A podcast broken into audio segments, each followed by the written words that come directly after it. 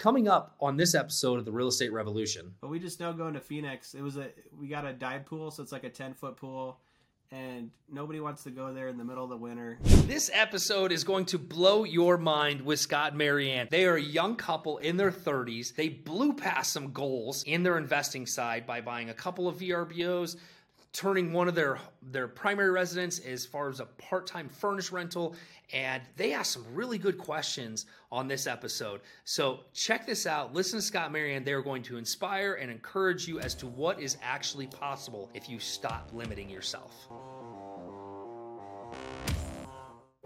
Hey everyone, it's Steve Valentine, and I'm here with Scott and Mary Ann Crawford, and they are in Denver. They are investors, and they have like I don't know. They have just sped things up really quick. So I met them through uh, a mutual friend, Cena, uh, who is doing a podcast called Get Investing. And so they reached out and they had some questions about where they're going and some of the investments they've done. So this is kind of their call to ask the questions and kind of seek some more advice and their growth. So Scott, Mary Ann, thanks for uh, thanks for being here, and uh, let's fire away. Where do you guys want to start? Um, yeah, thanks for having us. Um, it's great to we definitely have done a lot in the last year, but looking for clarity and, and how we move forward from here. And um, I guess do we want to dig in a little bit in terms of what the last year has looked like? Yeah, let's let's start with what your current portfolio looks like and how you got there. Okay, so last January, um, I have I have three brothers. Um, our families just talked and said, "Hey, we've been going down to Phoenix the last six or seven years, and we've rented out an Airbnb, played a lot of golf, stuff like that. And we're like, why don't we have a house down there?" And so, since we started talking about that, within 40 days, we had keys to a house in Gilbert.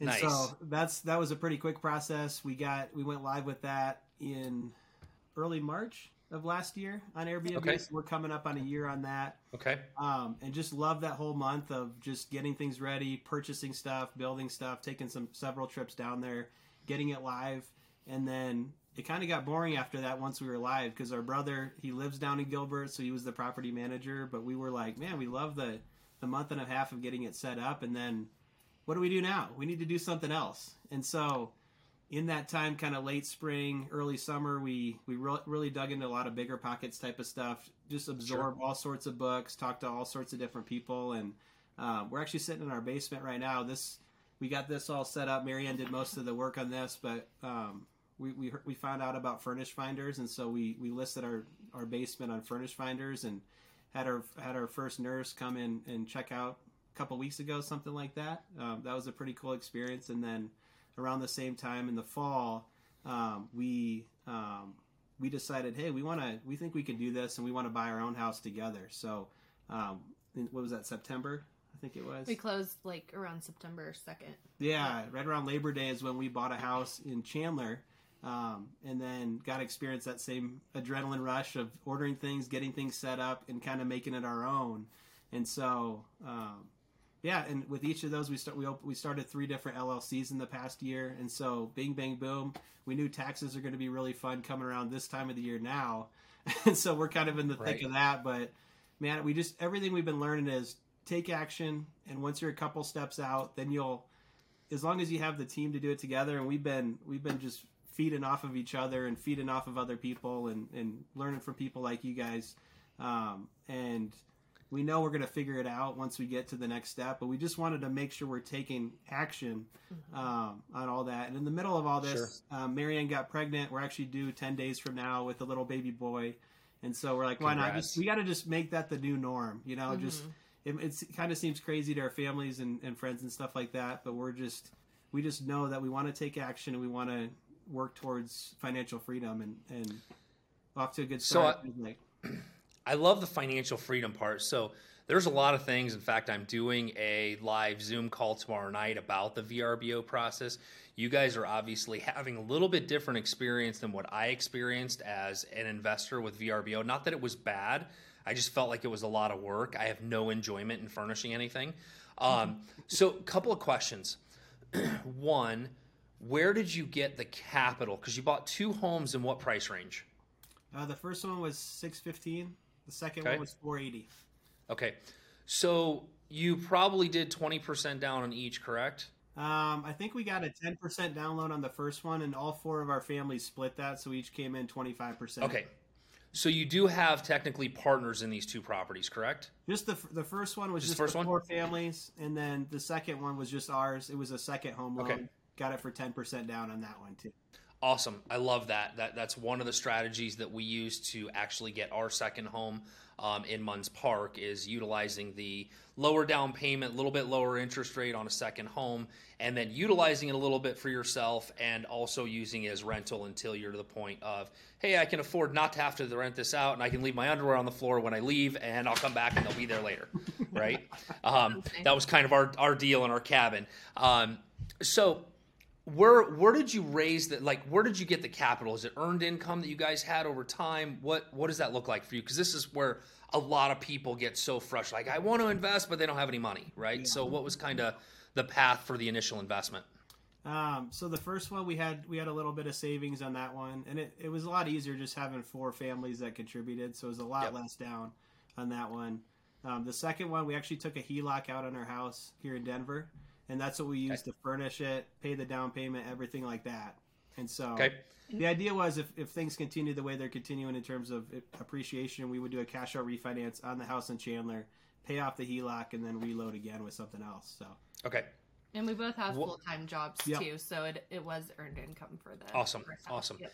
now your experience over the first year with two vrbos each house what do you think percentage of purchase price did you spend getting it up and running as far as furnishings you know because it's everything from soups to nuts right from the spoons in the silverware drawer to the towels in the bathroom what was your overall percentage have you guys figured that out to get them started I'm trying. I think That's I a have good it. question. I think I have a close dollar amount, but um, yeah what's the dollar amount about actual what the house like the loan is for, like what the Yeah, so a lot of times I like to give people in my my perception in the past of what we've done, it's cost us between 10 and 15% of the purchase price to furnish it. So what's the dollar amount that you guys spent on each home roughly? the second one with with everything, adding a pool heater in, all this type of stuff. I think it was ninety five to hundred. Okay, so you spent almost 20%. Yep. And, Okay. Well, that's including the down payment. Um, so Okay, Yeah. that included the down yeah, payment. That's. That, yeah, that's um, all in. Okay. I think ninety five thousand. It was we got it for four eighty. Uh-huh. Okay. So, and you put 10% down. So, yeah, you spent a little bit more than 10% on furnishing, probably closer to 15%. But you did something that I don't know that a lot of people heard is that you went in and put a pool heater on. So, why was that important? But we just know going to Phoenix. It was a we got a dive pool, so it's like a ten foot pool, and nobody wants to go there in the middle of the winter and it'd be cold. And I think that's a Right. huge feature. And so we just we had got a heater at the other house, and it's a way to generate more income as well. So you have the normal booking Yeah. rate, and then you, we do like fifty or seventy five bucks extra a night, so you can gain revenue to pay that back. Um, Awesome. and it's like when we, whenever we go in there in the winter, we want it to be a warm pool, and so we just Sure. kind of Sure. think everyone expects the same thing, or a lot of people. Anyway. So, what led you guys? Uh, okay, so other than the family aspect of it, you did one, but knowing that your avid listeners have BiggerPockets and some of the other stuff, why the second VRBO versus looking at long term rentals? Well, we knew, and you can speak to this. Go for it. Well, we did start out actually looking for long term rentals, and it didn't make sense. Like, In the Phoenix area, at Yeah. least, we didn't find anything where the numbers worked, and so yeah, and so, So- we were actually curious how how you were able to find, um, or like these days, how you're able to find long term rentals actually cash flow. Sure. Yeah, I'll I'll get to that in just one sec because I want to answer that question because it's important. So, what was the? This is like a real critical thing because you guys are investors. You came down here, so. What was your experience like with the real estate agent that you utilized? It wasn't me at the time. It will be in the future, right? Wink, wink. Um, so the question is, is what was the experience level of the agent on your investment strategy as far as like clarifying that to them, and what what kind of guidance were they giving? um, I'd say the first one we we didn't use the original one on the second house. Um, Why? It says something. um, I think, But why? Like, what was the main reason? I didn't have the investor background, which we realized through all the listening. It's like no, you could find a realtor through BiggerPockets, which is great. Um, and that just having somebody that's doing in the game themselves in terms of investments, and so that was a big part of it. It's just a whole different focus, whole different paradigm. And I think the first one, really nice guy. He was actually referred by the realtor that we used here to buy this house that we're Okay. we live in in, in Colorado. Um, same company, very nice guy, but I think we knew kind of sh- quickly in like he was doesn't wasn't aggressive with helping us find the house and he wasn't responsive and stuff like that and so um, and he didn't have the greatest answers to some of our questions as we were soaking up all this this knowledge of right real estate investing and all that right and then how was the experience with the second agent um, you want to speak to that one Yeah, I mean, she had experience in terms of like knowing whether which neighborhoods we were looking at had um, the HOA terms that would allow it short-term rental.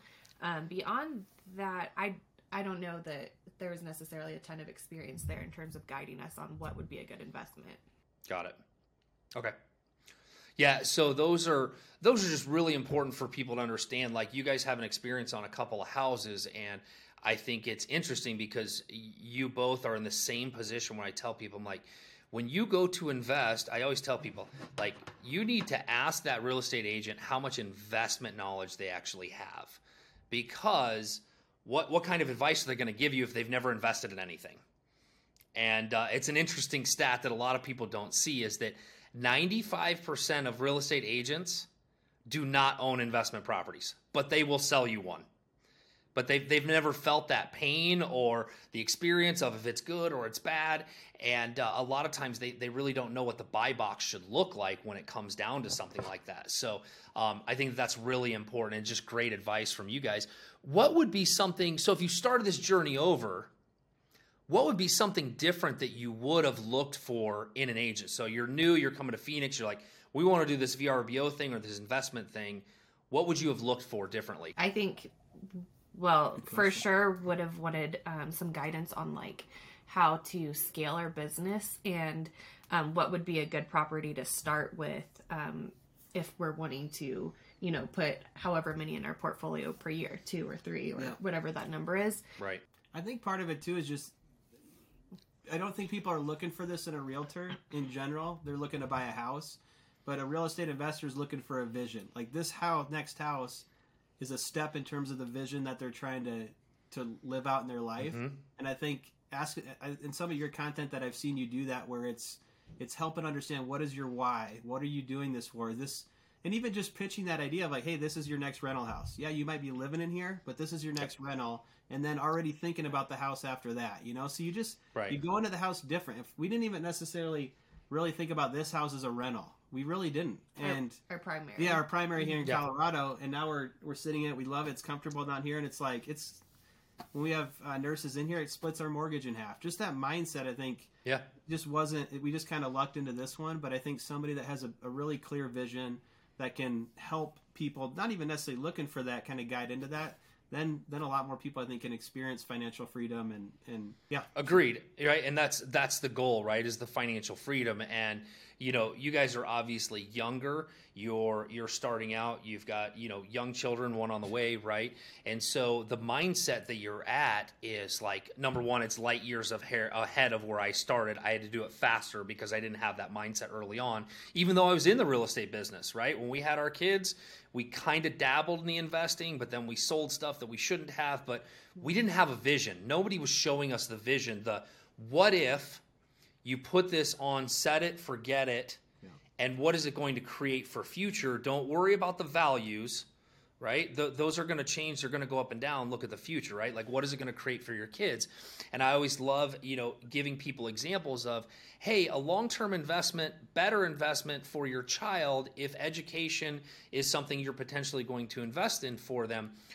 Buy a house, not a 529B plan right? Because if you really look at rate of return on a 529B and the penalties if they don't, but you can have a house that a tenant or somebody actually ends up paying for college down the road with equity Yep. and you can borrow against it and you have so much flexibility with it. I mean, you could even partner with your kids on it, like whatever the case may be, but again, it's that future vision of this is what we want to see. Yeah. So, you know, I I really appreciate that insight because I think it's helpful for people to understand like if you're going to do this, you got to ask the right questions because you're going to need the guidance. And unfortunately, our industry, you know, it's some are good, some are bad, and some are lucky and some are not, right? And you just kind of get lucky sometimes. But I've also heard a lot of horror stories from people as well, right? Um, so what's your what's your cash flow or your experience been? So we talk about debt service, so your overall expenses, right? Your you know your service calls, property management, all those things. The first one that you did with the family, what was kind of your experience as far as the annual net cash flow after expenses? That's a great question. Um, I'm trying to think. Off, I don't know if I know the specific number. I know we haven't quite come up on a year. I think we're about a month Okay. from that. Okay. Um, but it's. I think it's.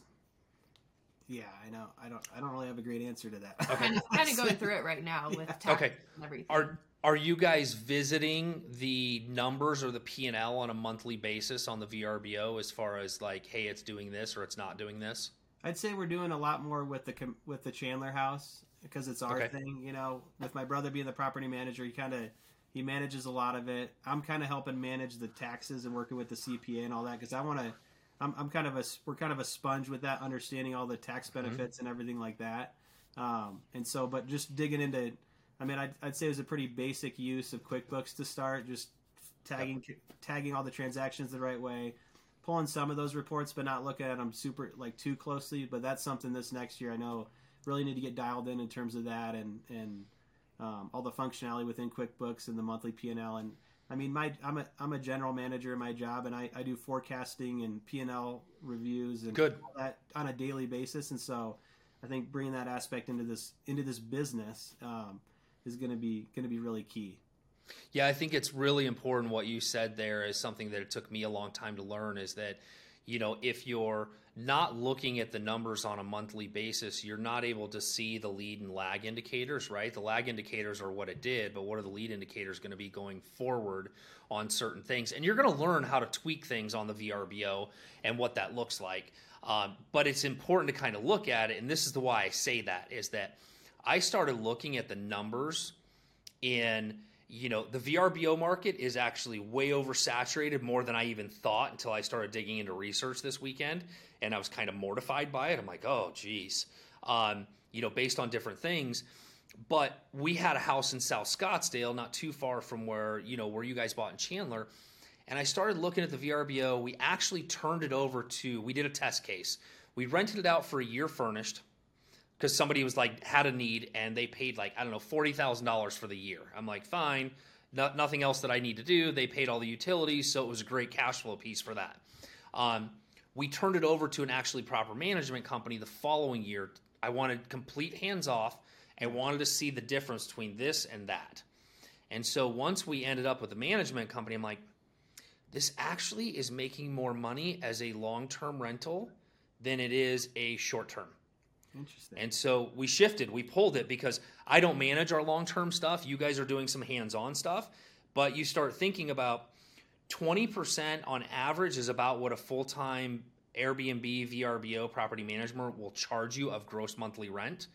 And they're supposed to keep it rented and do all the things. But what I found was they weren't real attentive to my property. You know, I felt like it definitely could have been rented out more, but I didn't have the time for it, right? So it's either hire a staff member or hire somebody to do it or hire a more localized specialist. There's a lot of playing with it. So when you get into the VRBO, it's like this little miniature business that you're the CEO of, and you're like, well, do we need to tweak this and looking at the numbers and how do we do here and what's it going to look like next year? Because then, like you said, you can start forecasting what it looks like. And you start experimenting with things, you know, around holidays. How'd you guys do over the Super Bowl? I knew you were going to bring that up. we we got it booked. I'll say that. That's we're not near as we. I mean, we started at like two thousand a night. We ended up getting it for four hundred.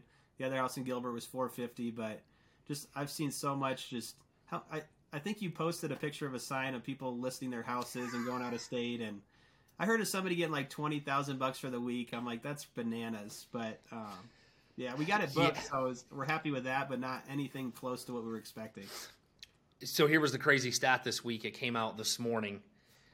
50% of the available VRBOs were vacant during Super Bowl and Waste Management Week. Holy That tells you how saturated the market was between the owners that just left their house and let somebody else use it and all the competition out here from that standpoint. So I'm kind of predicting and looking at crystal ball that there's going to be a lot of people that pull back on the VRBO market and go to long-term rental or they get rid of them because they couldn't make it work. Um, you, you guys obviously have done so well as your research and some of the different things, so I commend you for that. So let's so are you happy with the first year of the two VRBOs? I would. I'll just. You can answer this separate too, but I think, I think it's mostly about the learning and the doing, and I think Yep. learning through doing. And I mean, it might be something in a year from now. It's like, hey, we're not this this Chandler house isn't what we thought. Maybe we need to sell it, and maybe we need to you roll that into some kind of multifamily, um, or something like that. But it's we're trying to every day, every week, trying to soak up knowledge and understanding and and and all that. And you know, it's the first thing, first time I can say that I've had like a business outside of my work, and it's something where it's like it's it's so much fun because it has our name on it, like our names in the LLC, our names in the house, and I think it's just something where it's just so cool to come home from work and to get charged up with um, what's going on in the business, how do we want to grow it. We get to make all the decisions. There's no people above us telling us yes and no and stuff like that, and so it's fun to to own all of it. And and again, I think it's just staying close to it and and saying, hey, if this is something that's not going to work over time, we it was still worth it because of all the learning that we did. Because a lot of people don't take that first step, and we took really probably three different steps in the first year, and we're going to learn as much as we can in that year, and then take that with us, whatever it looks like moving forward. Yeah, absolutely. Yeah, I any agree any additions? Yeah, I agree with like the education standpoint. We definitely have learned a lot and wouldn't have learned it unless we just jumped in and got hands on, experience. Um, but I think our goals for the future are is to get to the point where we can have financial freedom. So the model that we're following currently would not get us there. We're not getting that cash flow. But I will say we just launched our house in Chandler in October, so we haven't gone through a full year yet to see how things go. But I mean, there were a lot of upfront expenses, and then after going live, probably two months later, we had lots of repairs on the house, and um, it's just feeling like a money pit to me because I really am like getting antsy to get to that point where we have financial freedom, and um, so that's where I keep nudging Scott. Like I want to figure out our next steps, but it's hard with the, you know, the DTI, right? Like Yeah. what you say. Yeah. I mean, we had Yeah. My, my perspective on some of that too is like, you probably only have to change the water heater once, and we did that in one week. The next week, the irrigation system went out. The next week, the water heater, the, the pool heater wasn't working, and that ended up being a wiring issue with the guy who installed it. So we got it wired and fixed it. Put a floating cover on the pool, stuff like that, where it's like, these these things should be good for a little while, you know? Yeah. um, Yeah, those those are all really good points. Is that uh, you know again because you are kind of new, right? You're getting an education, right? And there's something to be said about the education because even though you know somebody like myself can tell you all the things. Sometimes you really don't hear it all until you experience. You're like, oh, that's what he was talking about, or maybe we should have done it this way. And so, you know, there is a cost to education, right? As long as you learn from it, you know, you could break even on both properties this year, and it doesn't mean that it was a loss, right? It means that, okay, we've got experience, we can do this better. What does this look like? And there's also exit strategies, right? You can also convert to long term. You know, I, I don't ever agree with selling long-term assets that have financing on them there's always like what's next with it right does it go to a long term do we do something with the furniture yes it might be a little bit negative cash flow but we have to keep our eye on two balls here right everybody says keep the eye on one ball but let's let's talk about two even if it becomes a little bit of negative cash flow where you don't see the negative cash flow impact is when it comes down to your taxes, right? For depreciation, some of the different pieces that come with that, right? And then you also are not looking at that. Um, I try to explain it in this way in retirement is like imagine going and buying $10 million of your future retirement account and somebody else is going to pay on that balance over time, right? That's what a rental portfolio looks like. I went and borrowed $25 million. I own all these houses, and somebody else is paying my retirement account every day till it has no debt in it. Yeah. Right? And it's kind of a different way to think about that and look at it. It's like, how do I get that faster? How do I create that financial freedom? But I think more importantly, on the financial freedom, have you guys determined what financial freedom looks like from a I do an exercise called a dream life budget, which is like at what point in time are we creating monthly or annual passive income that allows us the freedom that we want? Because everybody's freedom is different, right? You can't go to social media and listen to all the gurus like, I want to do this because that may not be your lifestyle. Hmm. So you have to dream and create like what is the life that we want and what is it going to cost? right? And how do we plan for that? Because once you know that, you can reverse engineer how many homes or how many types of streams of income do we need to create that life? Because one person's might be I want a million dollars worth a year in passive, and one person might be two hundred thousand dollars a year in passive. So you have to know what that looks like in order to reverse engineer where you want to be. Have you guys done anything like that? Not in any detail, unless I think we've just been operating off of what are we currently making and how can we replace that Yeah. income. That's great. I mean, that's a great start, right? Um, you know, I, I had coffee with a, a retired gentleman that's been a mentor for 80 years, and I asked him, like, how did you plan for retirement? He's like, simple math. He's like, this is how much we made, or I made. This is how much we live on. And I planned for 3% inflation, so I was going to need X amount to not change my lifestyle once I retire. yeah, He's like, it's not rocket science, right? And how do we get there? yeah, Um, you know, and obviously when you have kids, you know, it kind of it might slow down the process. But here's the cool thing: if you can do what you have done, which by the way, congratulations, at such an early age where your kids are, think about in 20 years where you're going to be at. Even if you only had the three homes that you currently own. What does that life look like in 20 years when they're almost paid off? It's creating four or five thousand dollars a month in passive income, depending on what the market's doing, and you've got two million bucks worth of free and clear real estate, right? Just by the one start, right?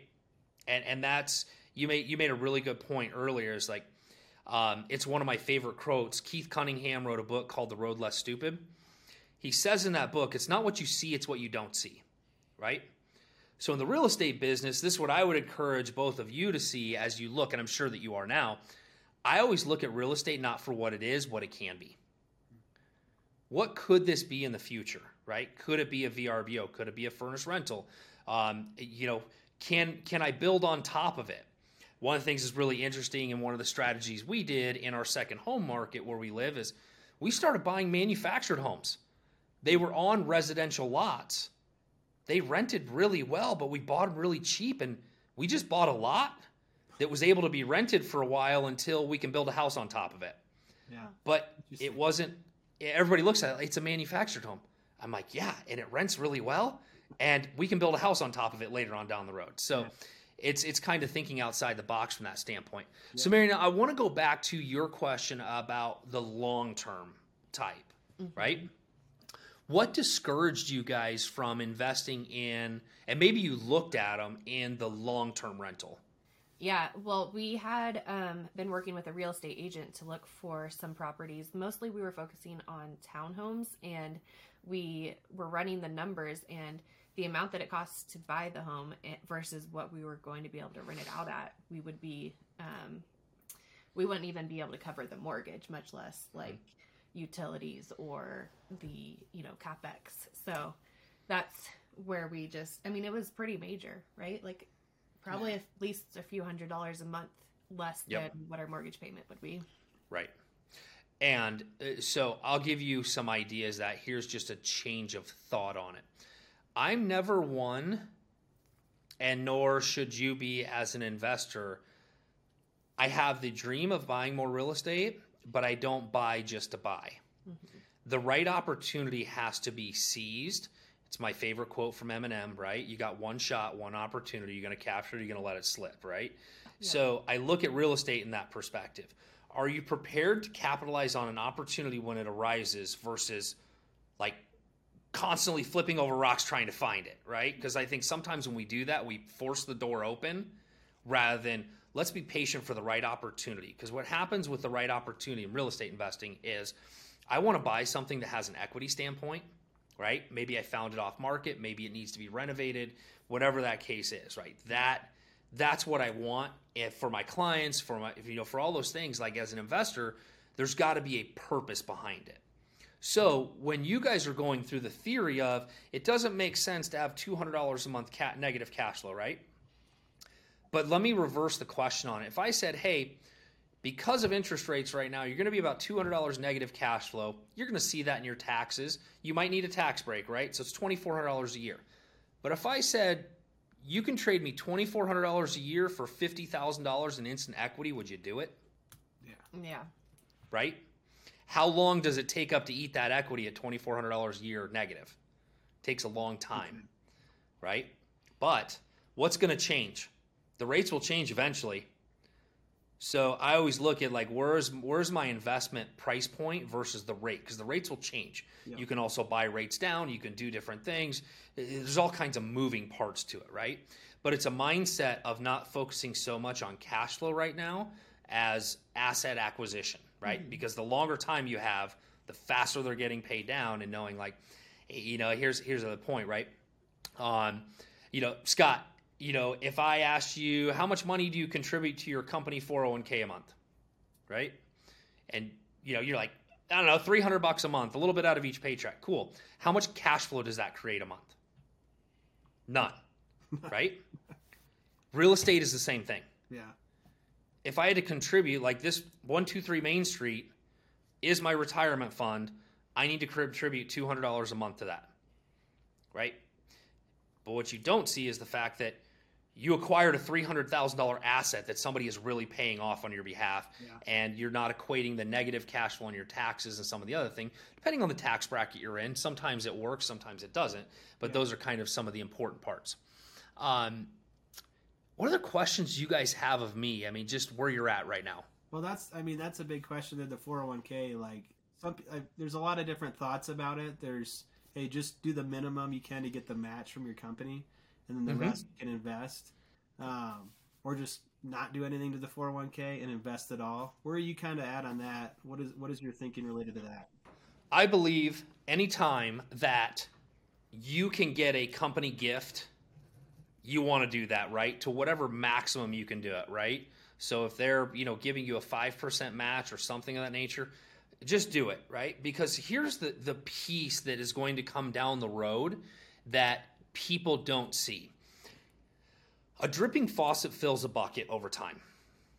Right? So if you have a set it and forget it habit, that you never realize it's going out of your check other than when you really focus on it. You've trained yourself to live on what you're getting in your net income, right? And over time, that builds up. Here's where the bigger part of the buildup comes from. Let's just say, you know, you work at the company for 20 years and you've been doing this little little drip in the bucket. You decide to retire or quit or move on, and you've got a couple hundred thousand dollars from just little drops in the bucket that you just didn't pay attention to. You're not looking at the market going up and down or anything else. Here's where the kicker that is. When you leave, because I just did this for a client, you then have the option to roll that into what's called a self directed IRA, right? Now you can direct those into hard money lending. You can direct it into other investment portfolios. Here's the big thing I wished I would have done, my regret. Had I done that, because I thought a 401k was just worthless, I can get a better rate of return elsewhere.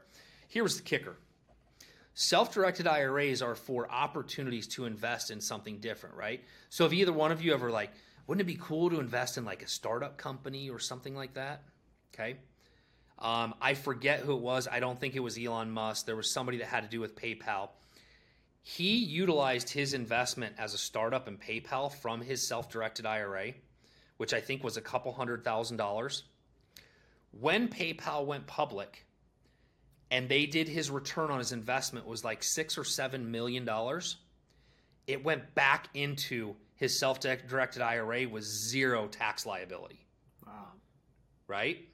So again, it's the future thing of what it can be, not what it is now, but what it can be in the future and utilized for. Because I invested in some startups last year and we ended up having to do cash because I didn't have the self directed to put it into. I wished I did because when those companies pay out, it would be nice that it would have been tax free and gone back into my 401k or my self directed IRA. So that that's one of the big things. Like, you know, if you're getting a match from any sort of company, you should do it, right? It's the small drops. You you know, it's a small habit that you're not going to miss. Um, you know, at that time. Yeah. Okay. I've heard that term, the self-directed IRA. Are you? Can you just roll that in, roll money from a regular 401k into a self-directed IRA? Yep, yep, you absolutely can. Just for, you have to remember this though. When you do it, it's self-directed. So if you don't make it work, it's not getting any return. It's losing value if it's not being returned on. Yeah. Yep. right? So, but you, the good news is you get to direct it. So, I work with a lot of you know investors that you know they're they're worried about the market. They want to create guaranteed rates of return in their retirement. So, we'll move their 401ks to a self-directed. And then they will in turn lend me money to buy properties, creating a guaranteed rate of return in their investment secured by real estate. Interesting. That's that's how those work. There's a lot of other factors that works towards it. You can buy stock, you can buy gold, you can buy all kinds of things out of your self-directed, and that's exactly what it means. You get to direct the investment and capitalize on the return, but all the return goes back in there tax-free. Interesting. I mean, it's deferred tax. So let me let me rephrase that. It's not tax-free, it's just deferred tax right down the road Yep. because it's pre-tax money. So Gotcha. switching subjects a little bit, I was Yeah. curious to know, like, based off of all the steps we've taken so far, um, is there anything or what would you have done differently if you were in our shoes? Okay. Uh, great question. I don't think you did anything that I wouldn't have done. Um, you know, the partnership on the first house is great, right? Because you're taking something, you have 25% equity, you got partners in it, right? It's a great place for you to utilize. That's what we did on our first second home. We bought it with partners um, until we sold it down the road, and it was awesome. Um, so that was great. I don't know that I would have sped up the process with the way the market was and the rates were. I probably would have like been very very clear on is it an opportunity? Is there equity? I'm not buying something on FMLS, right? And uh, here's the one thing that I really specialize in the creativity part. You guys started talking about a money pit, right? So I probably would have been willing, if that was the route you were going to go, the only thing I would have changed, I probably would have been willing to pay more money for a house that was way more updated already. You know, because again, you're financing it, right? It's going to change your payment a little bit, but it's less work and less hassle. Or I would have looked from a standpoint of, hey, we are looking to do another VRBO. Here's what we're looking for. How do we do it? So, like, I have this program that I work with on my investors, and I'm just going to kind of give you this weird thing. You'll probably kick yourself for this, but you learn stuff, right? Um, we do this thing where I actually, when we find a deal, let's say, let's say the house you guys own in Chandler right now, it was off market, and you guys are working with me. I says, hey, I found an off market deal. It's going to need $100,000 in renovation, but it will be almost new when it's done. So you don't have to deal with any crap for the next 20 years because that's part of the plan. I'm going to buy it for you. We have an agreement. I, I have specific agreements for this. My wife Wendy is going to renovate it to be a VRBO, right? We're renovating it for a specific purpose. And then you buy it back, completed, done. All you have is your 10% down, except it's brand new the way you got to design it the way you wanted it to for that specific investment, right? There's a different path to it. You also create some equity and you create some peace of mind because one of the things that's different there is like how do we how do we keep from having long-term liabilities kill our cash flow? Air conditionings, pool heaters, water heaters, irrigation system, those types of things. Mm-hmm. So it's a different approach. Like you said, most agents don't understand that approach. We've done it just because it's a strategy and it's different and it doesn't cost as much as what people think and it kind of changes the game. But I also, and, and that's just because that's the way we've operated in certain things and it's something you didn't know existed, right? Um, but I think looking at it would have been okay, we've got the one with partners. What does our buy box look like? And do we want to do long term or short term? One of the reasons that Chandler was great is that it was also a 10% down on the second home factor, right? Um, I want to I want to caution everybody that's listening is that using the second home is great, but if you go straight for rental and you're not showing some personal use, you got to be careful of what potentially could be considered loan fraud of well we bought a second home but we actually never used it. So you want to make sure that you have all your ducks in a row for that. Not that i've seen anybody call it or talk about it but it's a possibility depending on intent and you'd have to show specific intent that you did something wrong. So i'm not worried about your strategy there um, it's the same thing we did um, but i do believe that some of the short-term stuff is creating a buy box and what that looks like so short-term stuff you guys bought things with pools great um, did you buy three or four bedrooms First one's four. It was actually three. We turned it into a four, and then the second one's three bed. Okay. Three bedrooms, here's the difference on a three bedroom. It's typically only going to be a one family use. If you have four bedrooms and two bathrooms, you might have more activity because you may have two families that are willing to share it. Right? And if I would have looked for something, I probably might have even looked for like a 4 3 or something of that nature. And this is kind of where the buy box comes in is like, what, what do we want in this? And here's why we want it. Right? So there's a specific plan for it. Same thing I do in short term and long term rentals. My buy box is very specific um, to Phoenix it, it depends on what people want to look at, right? You guys have a little bit different weather in Colorado, um, and there's stuff back east that's like basements and leaking things and snow and all the other stuff that you deal with. So you gotta you gotta create your buy box for whatever market you want to invest in. When I created this, it came from data from the property management company. What homes have the least amount of turnover? In what areas? What's the average tenant staying? And what size is the property and what does the long-term liabilities look like right? So long-term liabilities are going to be air conditionings pool pool equipment um, you know water heaters they're going to break they're going to go they'll last 15 20 years depending. So and roofs right? So my guess is both your homes have tile roofs. Yep. um, the, my question would be during the inspection so what what age are the two homes First one I think is late '90s. Um, second Okay. one was '89. okay Memory. question on those two was what conversation during the home inspection was brought up about the underlayment on tile roofs right so what most people don't see is tile roof is pretty but the underlayment is actually the roof it's actually the protective coating and when the underlayment has to be done on those size homes it's about a $20000 undertaking to pull the tiles back replace the paper and put them back you're probably only going to have to do it once in your lifetime but those are some of the hidden things that people don't see um, so I tend to stay away from tile roofs because a comp shingle roof is a little bit cheaper and a little bit easier to maintain, but it depends on the newness of the subdivision. Um, in long terms, we don't do pools. They're, they don't give a return on money at all. The only person that makes money and actually uses the pool is the pool guy. Right? That's that's why we're like, eh, no pools. Right? So nothing that we own has pools. Um, and then we're typically like that three two four two i don't mind that in the short term rentals some we have two twos like in the condos things like that um, so now that you have the two VRBOs actually i've got one more thing on maybe what i would consider this is always a question a lot of people have and i know BiggerPockets talks a lot about like the llcs and the breakdown and those types of things now you have one llc which is partnership with family. Perfect. That should be a separate entity right? There should be a separate set of books for it a separate return for everybody partnership all those things. That's perfect. The first one that you guys did probably a good idea on VRBOs with pools and things like that to have it in its own llc because you have a little bit more liability with short-term renters and pools. So good idea to have that there. Um, as you go into the short terms this is like again this is the age old question for everybody should I put everything in one LLC or put it in separate LLCs per property? Well, if you don't have pools, you're pretty much limited on your actual liability, right? And you start thinking about, well, we split ours up to where we have 10 properties per LLC. That's our structure, right? Each one of those LLCs is a miniature business. It spits out a P&L.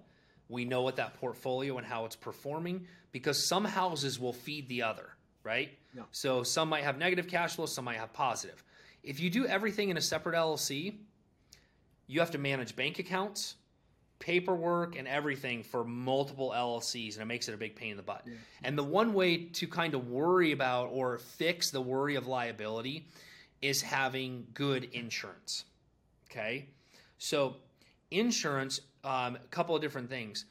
Do you carry personally an umbrella policy, like through your homeowner's insurance now? Like on our house here. Yeah. Uh, no, we just have a regular Okay. insurance. So, umbrella policies are an extension of whatever insurance you have. So, you could go out and get a. So, here's kind of the deal, right? Um, let's say you have 100, 300 coverage on your automotive policy right now. and you guys own your home and you have these two LLCs. And you're you're 100 300 and god forbid it's a major accident whatever happens and it it goes past your policy limits. Same thing with your home.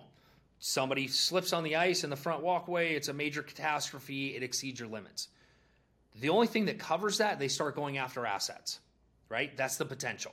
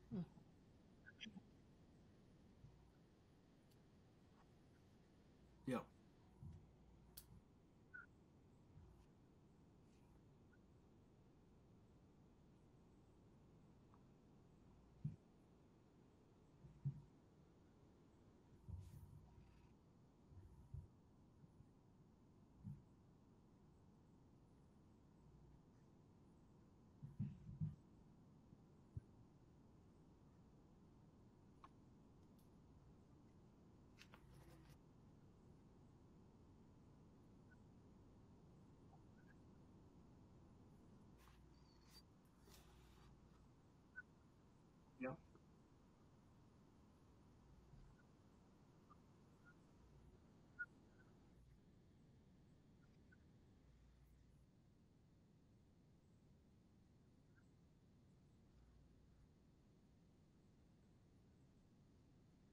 Okay.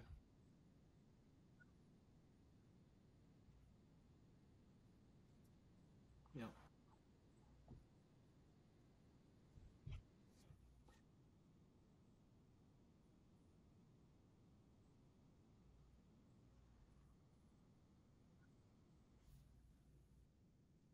That's an anonymity thing. Nobody can find me.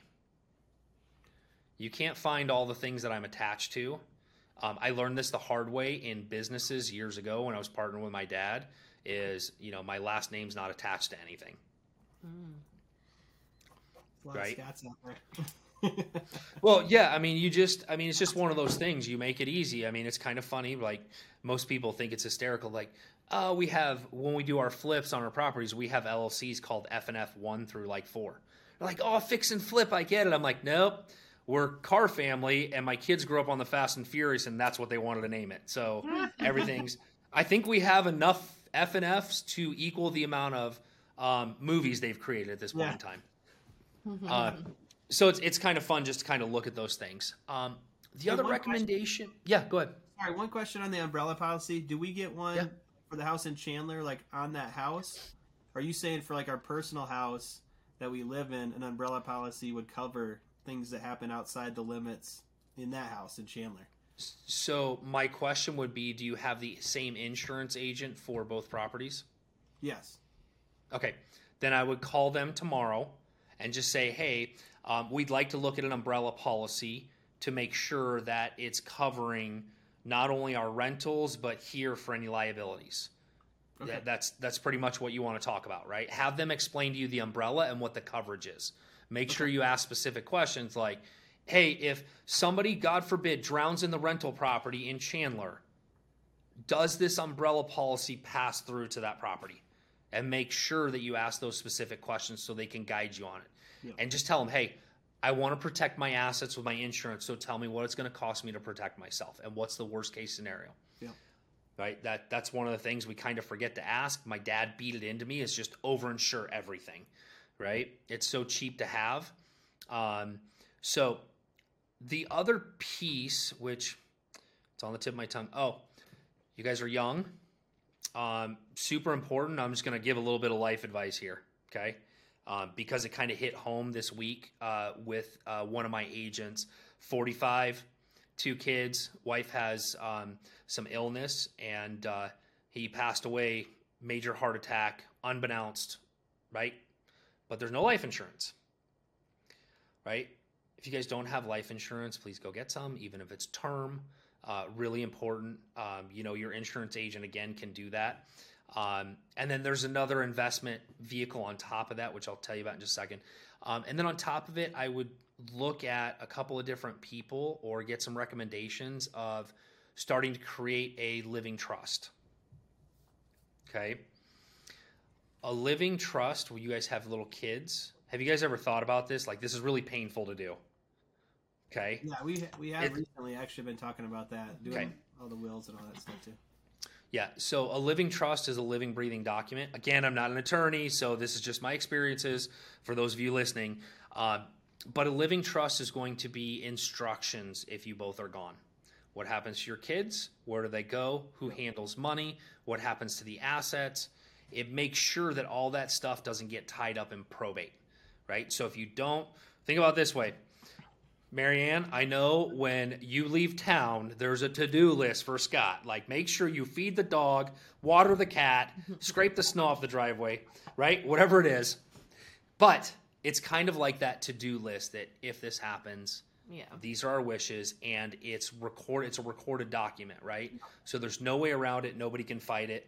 But that's really important, and it's more important that you understand that annually you should be reviewing it because things change. Your kids are little now. The guardians you think you might leave your kids with now will change by the time they turn 10. You're like, remember those people we were going to leave you with like five years ago? We're not going to do that anymore. It- because their personalities change, your lifestyle changes, different things change. So it's not a document that is just like good forever. You have to constantly revisit it. And Wendy and I have, we went down huge rabbit trails this weekend about our trust and what it should look like. And it's a lot. So if you revisit it every year, does anything need to change? If it does, have it changed because it's simple amendments to it. And then you move on to the next thing. So just make sure that's part of kind of your annual review. Because the more assets you have, the more insurance you want to have, the more life insurance you want to have, and there's just a ton of different things that, that you want to look for as you're doing this. Good, sounds good. Are you guys brain dead yet? No, So what's so what's next? What's next on on your agenda? Like, what are you looking for now? You guys sped up the process this year. What kind of capital do you have, and what's next on the agenda to to invest? I think the the buy box term was key. Knowing what our buy box is, you know, we've kind of Good. we kind of done some different things, um, and just getting really clear on what we want to do, where we want to do it, and then in terms of like building a team, like getting seeing what different roles we could add in as time goes on. Kind of thinking for Mhm. five years from now, what does that look like? Uh, what are different roles we have? Who do who do we need to connect with? Who do we need to connect with in terms of dollars and raising capital and that type of stuff? And um, Right. you know, I think it's it's been like I said, a lot of learning with the properties, but then also trying to figure out getting more filters for what are the no's, like no to this, no to that, so we can get more clear with what the yeses look like and do that really well. Yes. Yes. That's amazing. How about you, Mary Ann? Yeah, I mean, I think the biggest thing for me is just figuring out financing um, so that we can get into that next property. And um, Mhm. we've never dealt with hard money before or, you know, private um, lending. So Okay. that's something that's like brand new to us. And we are trying to learn more about it. But I think that that's probably going to be the next step. Okay. Well, fire away. What do you want to know about hard money? How does it work? Okay. Um, so let me give you a couple of definitions of this. Hard money is private capital that's asset based lending. So the typical hard money lender is, you know, it's like going to your bank, but these guys are private and they only work with investors because that's what they lend to. And they're going to lend based on the value of the property or percentage of the value of the property. So some hard money lenders will lend 80%, some 70% of what your purchase price is, right? So say you're buying $300,000, they're going to loan you 210,000, right? Because they want to see 30% down or 20% down. Now, that's where normal usual hard money is. Okay? Then you've got what I call relationship capital. So I always tell everybody, and the, the, the formula and the path that you guys are on is that you're going to start creating relationships with people that you know and trust that might have a half a million dollars or more in liquidity that you're saying, hey, I have an opportunity for you to lend me your money at 8 or 10% per annum, which means per year, not just for return on money. And we'd like to secure it with this property that we found. Here's what it looks like, right? So now you're kind of having conversations about capital. You're not asking people for money, you're presenting them with an opportunity, mm-hmm. right? Those are the main ways that, that, that private capital works, right? It's either traditional hard money or relationship capital. And what we utilize those for, and I want to caution you in this, caution you in this, because BiggerPockets, right? They talk a lot about the flipping stuff, right? Where you are at, flipping homes is great it's a lot of work, it's a lot of risk, right? I can say that from the heart because we've lost a lot of money, we've made a lot of money. I'm not sure if we're break even yet. If we're on the, the red or the black, right? Because you have to do it's a law of average. It's not just one and done. Sometimes people get lucky, right? Where hard money is best utilized is for this scenario right here. Scott, you're at work. Your buddy next to, next to you is like, dude, I had such a rough weekend. He's kind of miserable. He's like, my aunt passed away. She was a hoarder. We're not sure what to do with their house. Here's typical first person's reaction Dude, I know a realtor. That is not your reaction. It's like, what if I could buy that house? Would that make it go away? Right? That that you're looking for that opportunity, right? So we talked earlier about being prepared for opportunity. So your buddy George has this house he doesn't know what to do with, he inherited and you can connect with hard money. So now you're buying this house at, say, 60 cents on the dollar, and you can connect over here. Now you have an opportunity, right? Now, what you do with that next is kind of the critical path. So, we've learned, and one of the strategies that, that I've created and deploy with my clients is you're utilizing hard money. There's a path to it to where I bought this house, it fits my buy box, right? I bought it for 190 and it's worth 320 when it's repaired. So I'm going to go in and I'm going to put 50 grand into it.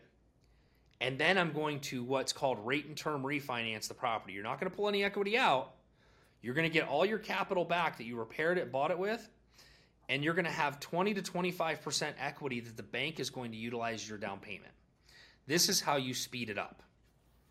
Okay? Because it requires no capital. It requires some capital from reserves, right? Because you got to make hard money payments, utilities. So you got three to four months where you're absorbing that cost. But it's a way to speed up the process of owning something with equity in it rather than you know buying something just from the MLS just to buy because I can. Let's really be prepared for an opportunity that fits that we're going to have some equity and especially on long term, right? You get to remodel it to be tenant proof That's the great news about it, right? We can do all this stuff, and then it's going to increase the value of the house. It's going to get us to a point that we have 20 or 25% equity. Here's the crazy thing on flips, so what people don't talk about. If you look at a flip between the cost of sale, so paying two real estate agents, closing costs, contribution, whatever, and taxes, you spent 20% of your equity selling the home that you just gave to somebody else. That's why we start. Now, we do it as a business, right? So we have to create some income. We understand the tax ramification, but this is how we built our portfolio is by doing it just that way. Because I started realizing, I'm like, wait, I just made this house brand new. It's got new sewers, new AC, new roof, all things that I would never have to replace again. And I'm grateful. Like, we just sold it to a family that will never have to replace it. But I'm like, why am I not keeping that? Wait, okay, so I made 20 grand on this after all said and done when it could be a really good rental property for long term. So mm-hmm. it took us a while to change our thinking around that. But that's that's where we ideally like to use hard money. I, am not a big fan of people doing flips for um, it's hard to like go back and forth this because there's so much of it, right? I'm not a big fan of doing flips if you think you're gonna go crush it every time, mm-hmm. right? But I am a fan of capturing opportunity right? If we go back to George's scenario, let's say you can buy that house at 60 cents on the dollar, but you don't want to keep it, you don't want to renovate it. there's an income or something to be made with that property. You don't want to pass up the opportunity because it doesn't fit your thing. It's what you see and what you don't see. That's why I'm always like, how do I capture the opportunity and then figure out what to do with it? Right. And that's what I like my investors to see is like, okay, we have this. What do we do with it? So, where do you go for advice on that? Right? Other than learning by the Braille method. You're like, uh, we got to call Steve. What do we do? We've got this, right? So that's what I spend a lot of time doing with people. Is like, here, here's how we solve the problem, right? We need to think about it this way, right? And so you learn every time it happens, and that's kind of the fun part about utilizing hard money. Um, you know, like, ask your family, like your older generations. Hey, Uncle George, you have any cash laying around you want to lend out at ten percent? Just ask them the question. You'd be amazed how many people are like, "You're going to give me ten percent interest on my money." Yeah, and secured by real estate. Okay. What do you got? I don't have anything yet. I just want to be prepared. Like, it's kind of a funny conversation because I remember how nervous I was when I started asking. It's because I had to get over the mental mindset of, I'm not asking you for money. I'm giving you an opportunity, and it's okay for you to tell me no. Yeah. And I'll go ask somebody else. So then you're just kind of going through that process. So that's that's the way hard money works. It's it's really to um, capture equity, right? We go back to some of these other properties when I talked about the negative twenty four hundred dollars a year. If you, it, here's what I tell people all the time: if you found a property tomorrow that had hundred thousand dollars equity, you would find the money. Even if you had to pay fifteen percent interest for for hundred thousand dollars in equity, you would find the money, or you would find a partner. Yeah. But so many people don't want to chase it. They're like, I don't have it, so therefore I can't do anything. And they walk away. Versus, okay, I know how to do this. I'm just not sure how to do it yet. Mm-hmm. Right? So who do I who do I need to know? Right? And that's kind of where you guys are on that journey and around the BiggerPockets and some of the other stuff is being around more of that so that it kind of sets your mind in that direction of it's not that I can't, it's that I just don't know how right now or I don't have the right person right now. Yeah. Hundred percent. Yeah. That's good.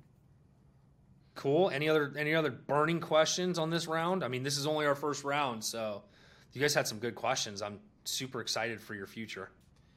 Uh, last one I'll say is just that we've been learning a lot more about seller financing. Mhm. Do you guys do a lot of that within your business, or what's your kind of thought on that?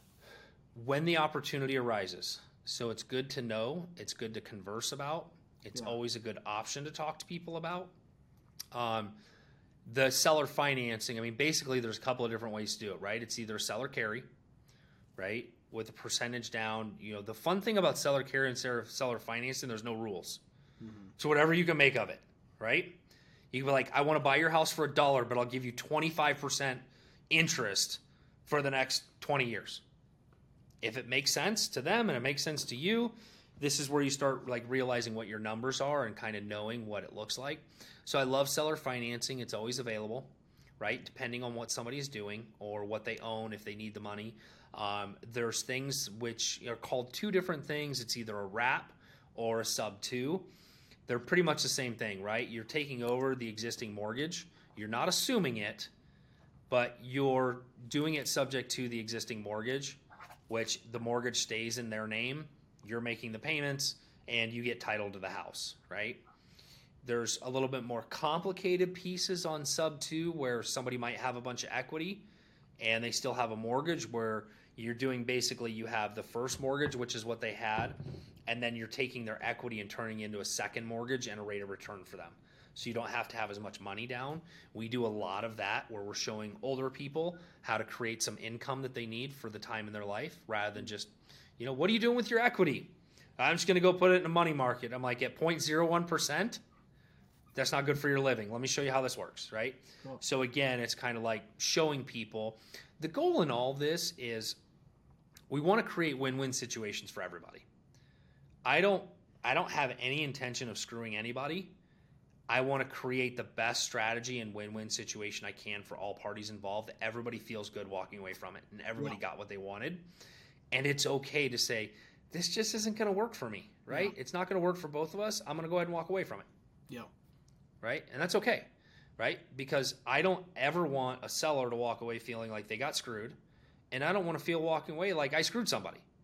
Yeah. That's not good. That's not cool, right? Karma's a bitch. Eventually it comes back on you, right? So it's always about the fair thing, you know, in my opinion. That's good. Sweet. Okay, give me three takeaways that you got from this hour. So I totally went over an hour with you guys, but I just good conversation. Well, I appreciate it. Um, I think for me, the biggest takeaway is um, with, well, the the hard money. I think is is just huge. Learning about that, um, how there's more than just one way to do it. Um, Mm-hmm. you know, it's subject to, and that's kind of the way you described it is the only way I've heard of it before. Um, but yeah, just hearing like how there's different options for, um, well, that was seller financing actually, but seller financing and hard money. Um, just learning about the different options. Yeah, Very I think cool. part kind of what you're saying, like where you know, like if you're going to get a rental in Phoenix or whatever, you know, what's the like what is the lowest occupancy? Is it a four bedroom house? Is it how many square feet? How many baths? Does it have a pool? Does it not? And just know that from the end instead of just saying, "Hey, we have this desire to jump into this. We like this. We'll figure it out along the way." Getting that more detailed and specific, I think, is going to be key to the next level. Like the first couple, it's like, okay, we're figuring this out. We don't have a lot of Yep. ans- questions answered. But now we have a lot of those answers. We understand how it kind of works, and I think from there it's moving forward to like we got to really dial in our um, the what, the why, the how, the who, all those different things in detail, and again filter out. There's too many opportunities, I think, and so just knowing when we see the opportunity that fits inside our box, we need to be able to jump on it and expect Yep. that it's going to come the, as we look at different opportunities.